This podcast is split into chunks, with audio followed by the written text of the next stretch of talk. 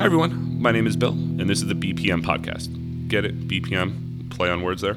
Anyway, this is my podcast where I talk about music, as if that wasn't obvious. I enjoy music a lot. The way it speaks to you, it makes you feel something, it projects the way you feel if you can't put it into words. It's always there for you, it never changes. Just some of the few things that I like about music.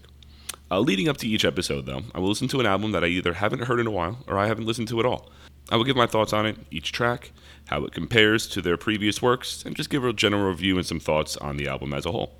Now, I'm not a music critic or a musician. I'm just doing this as a fan of music, the artistry behind it, and the talent who produces it.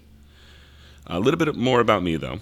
I like music mostly in every genre, uh, except for the few uh, country, EDM, house music, K pop, or heavy, heavy metal, like the throat singing stuff where you can't understand what they're saying.